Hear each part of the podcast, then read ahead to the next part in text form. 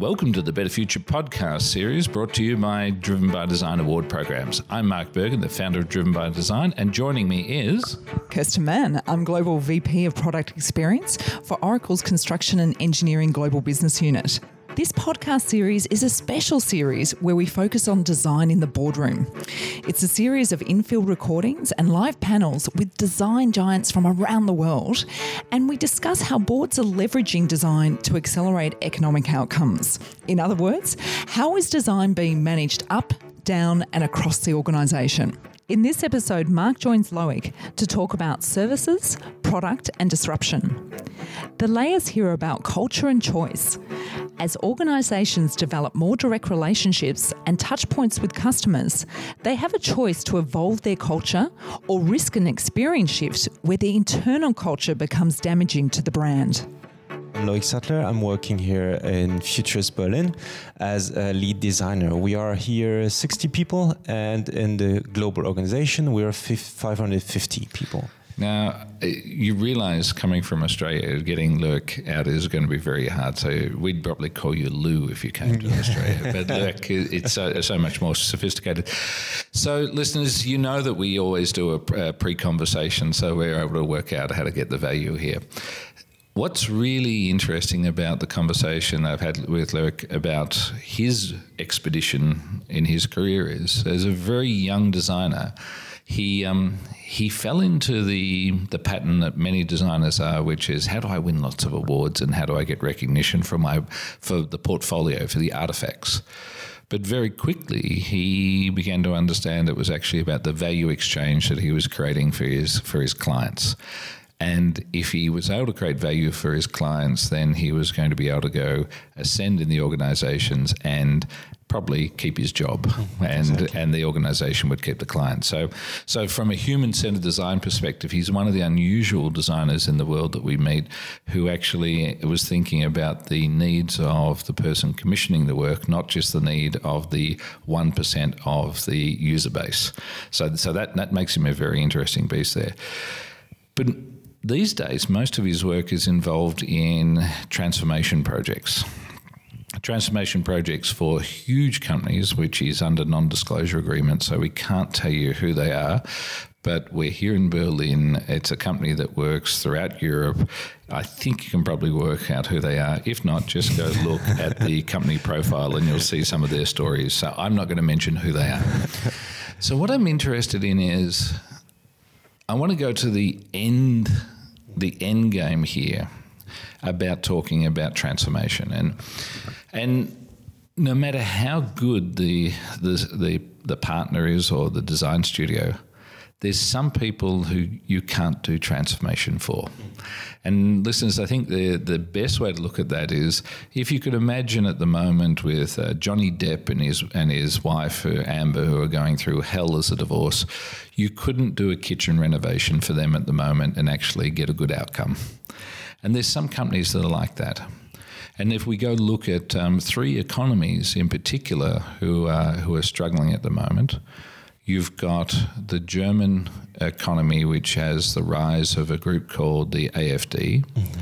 You've got the Green Party here, who are also on the rise. And then you've got the traditional parties who um, people are saying we we not we're not so in love with the traditional anymore, and we're either we we want to go back in time and we want to go back into a status quo that might be ten or twenty years in the past, which is where the um, the AFD is. It's also where Brexit is. It's where the Americans are with Make America Great Again, and also in Australia, we've got the same thing. So you see people who are trying to go back 20 years. And then you've got other people who are very future focused who are saying we want to have a better future for our grandchildren's grandchildren, and that's probably going to be painful. So they're the people who are leaning into the idea of transformation. But there must be so in every organization people who aren't leaning into the transformation. And that must take up a lot of your time and skill to uh, work out how do you bring them into the idea of a better future?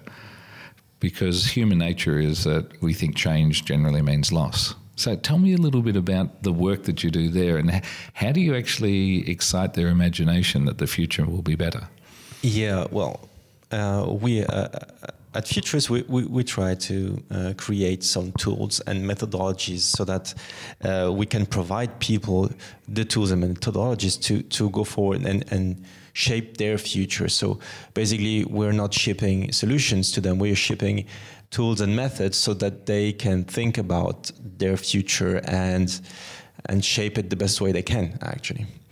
Um, and that's what we've done so far with our biggest clients. And it seems like it's working pretty well. So uh, usually what we tackle is is interpersonal uh, things rather than uh, products and services. That means we tend to to get rid of silos and, and politics at client side. And this also relates to societal uh, um, topics uh, like politics for example right? Um, so if we go think of you know the various phases that we've come through in transformation, the first phase was can you stop this being a fax and turn it into a electronic form, mm-hmm. and it was the same same fields of information just now in an electronic form, mm-hmm, mm-hmm, and all we did was cut out the fax machine.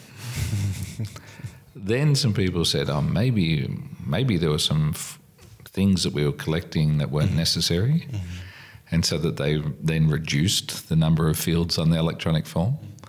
But they didn't get into how did how did the information flow through the organization and was that even the right way to address the customer's needs in the first place so let's say we're in the third or fourth phase of, of transformation there mm-hmm. i'd imagine your clients are actually coming to you to ask for you know the current one plus a couple of versions out mm-hmm. because they want to have a roadmap for their of customers. Of course.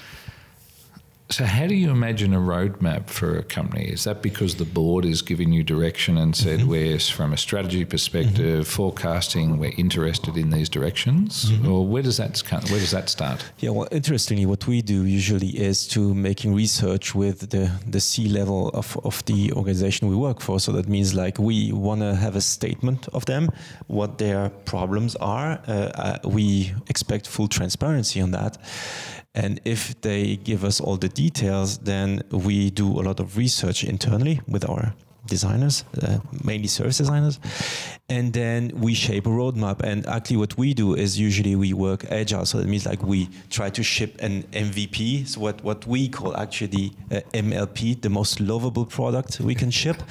it's, it's, typically Futurice, and um, then then we deliver an MVP that we tend to then make grow bigger and bigger so that they like we we plant a seed and it has to you know grow bigger and bigger okay yeah. and uh, and i suppose something that's come up throughout this series of design the boardroom is that there's no standard uh, reporting methods to go report up because every organization has exactly. a different culture exactly every project is an adaptation rather mm-hmm. than a engineering mm-hmm. planned rollout. Mm-hmm. Yeah. So how do you help give the board and the C-suite the confidence that you're creating those those benefits? Yeah, it's interesting because usually what they tend to think is that we're crazy people coming into their big organization, big and solid organization, and we want to shake everything. But we have solid uh, cases. And if we present what we achieved actually before, uh, they are pretty convinced, I would say. So they, they give us the keys, and of course, related to business, right? They give us also the money to proceed to this transformation. And uh, like you said, I think each project is different, and w- the organization did around 500 projects, and uh, I think each and every one was different. So you cannot you cannot constrain it into a something that you already know. You are learning on a daily basis, right? And you have to learn with your client actually. So, so the offer to them is that. Um, it's a little bit like a sporting team, really, isn't it? That you're exactly. We've got the best sports people here mm-hmm. to go mm-hmm. play the game for you. Mm-hmm. But we don't know what the opposition is going to Look do like. with this. Mm-hmm. But we know that we can probably score the goals better than other people. Exactly. And that's Uh, so then, even if it's a, a sporting team analogy, mm-hmm. You get to a point that we know that there's success somewhere. And I know that you've got a concept here that is about impact mm-hmm. that's in there. So how do you put dimensions around around impact? Is mm-hmm. it that there's a, a scoring system that mm-hmm. the organization has, mm-hmm. or are you using a UN impact scale? Is there a um, World Bank mm-hmm. impact scale? Like, how do you go give them something? Because boards mm-hmm. boards like standard yeah, numbers to course, be comparative. Yeah, yeah, yeah. Of course, we we tend to relate to numbers, and we we gather a lot of data, and because we are a data driven organization, it means like uh, the, the the more data we can gather, the best we can compare what was at the beginning and what comes out at the outcome, right? So we gather a lot of, of insights and information. Okay, uh, so you're using then um, uh, uh, just about every board member can understand a chart which is going up, exactly. a chart which is going down. Trying not to do the Excel thing, no, but you no. get my and, point. And then that then comes into data visualization, which helps you. Did you drop a logarith- logarithmic scale in there to help and make it look better?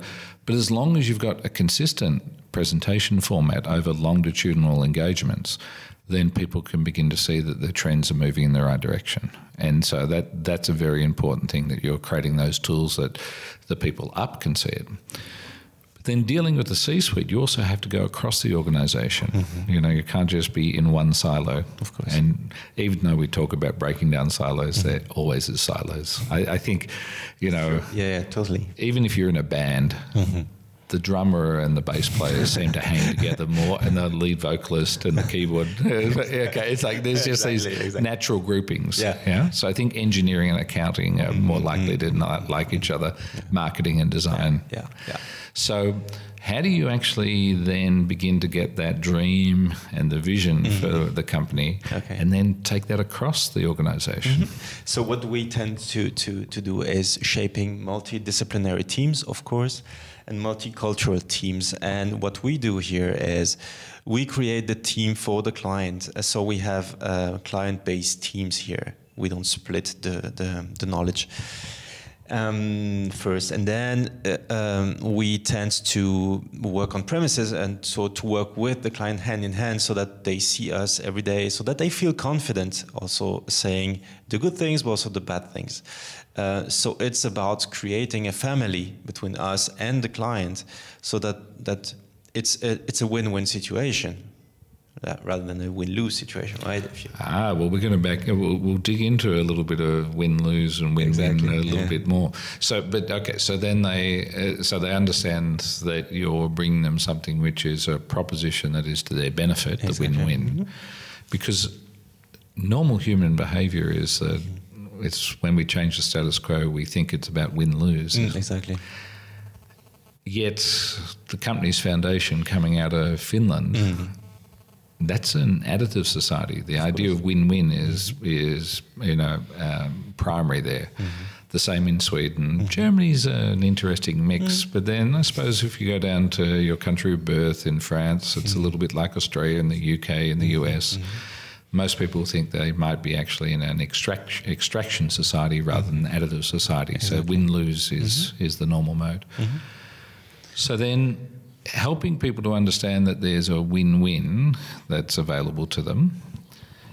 You must hit some people who are just hardwired that they mm-hmm. think it's always going to be win lose. Mm-hmm.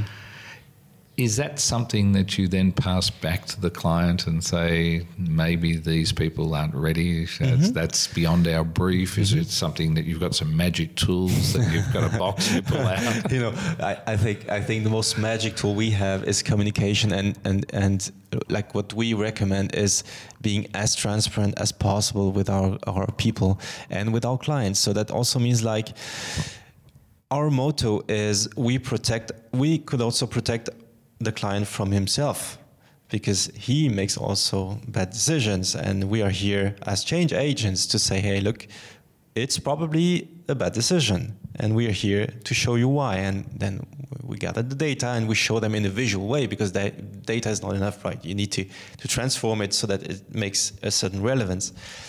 And then they're pretty convinced at the end. I'm always interested in in the gender of, of, companies. I noticed there that you, you, you're referring to the company in a masculine sense. Mm-hmm.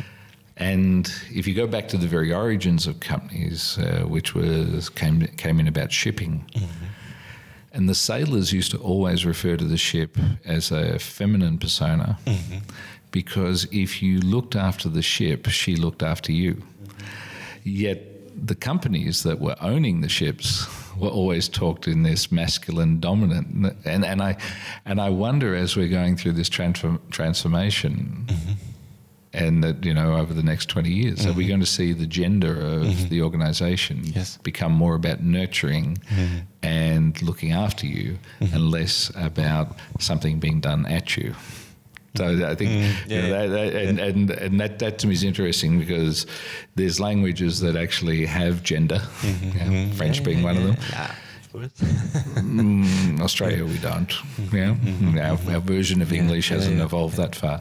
But it is interesting about if you're trying to go get into that win-win. Mm-hmm. There's a nurturing aspect. Mm-hmm. The win-lose is a master servant. Uh, you somebody's going to actually have to be on the bad deal here for somebody else to get something else. So you've had to go then build that culture internally yes. here. Yeah, exactly. And your values for the culture that you're going to have to build mm. Are going to have to be a really strong mm. co supportive, very much like the sports team. Exactly. There's going to be somebody who does something extraordinarily well, mm. but that's their speciality. Mm-hmm. And you don't need people to be generalists, you need them to be experts. Mm-hmm.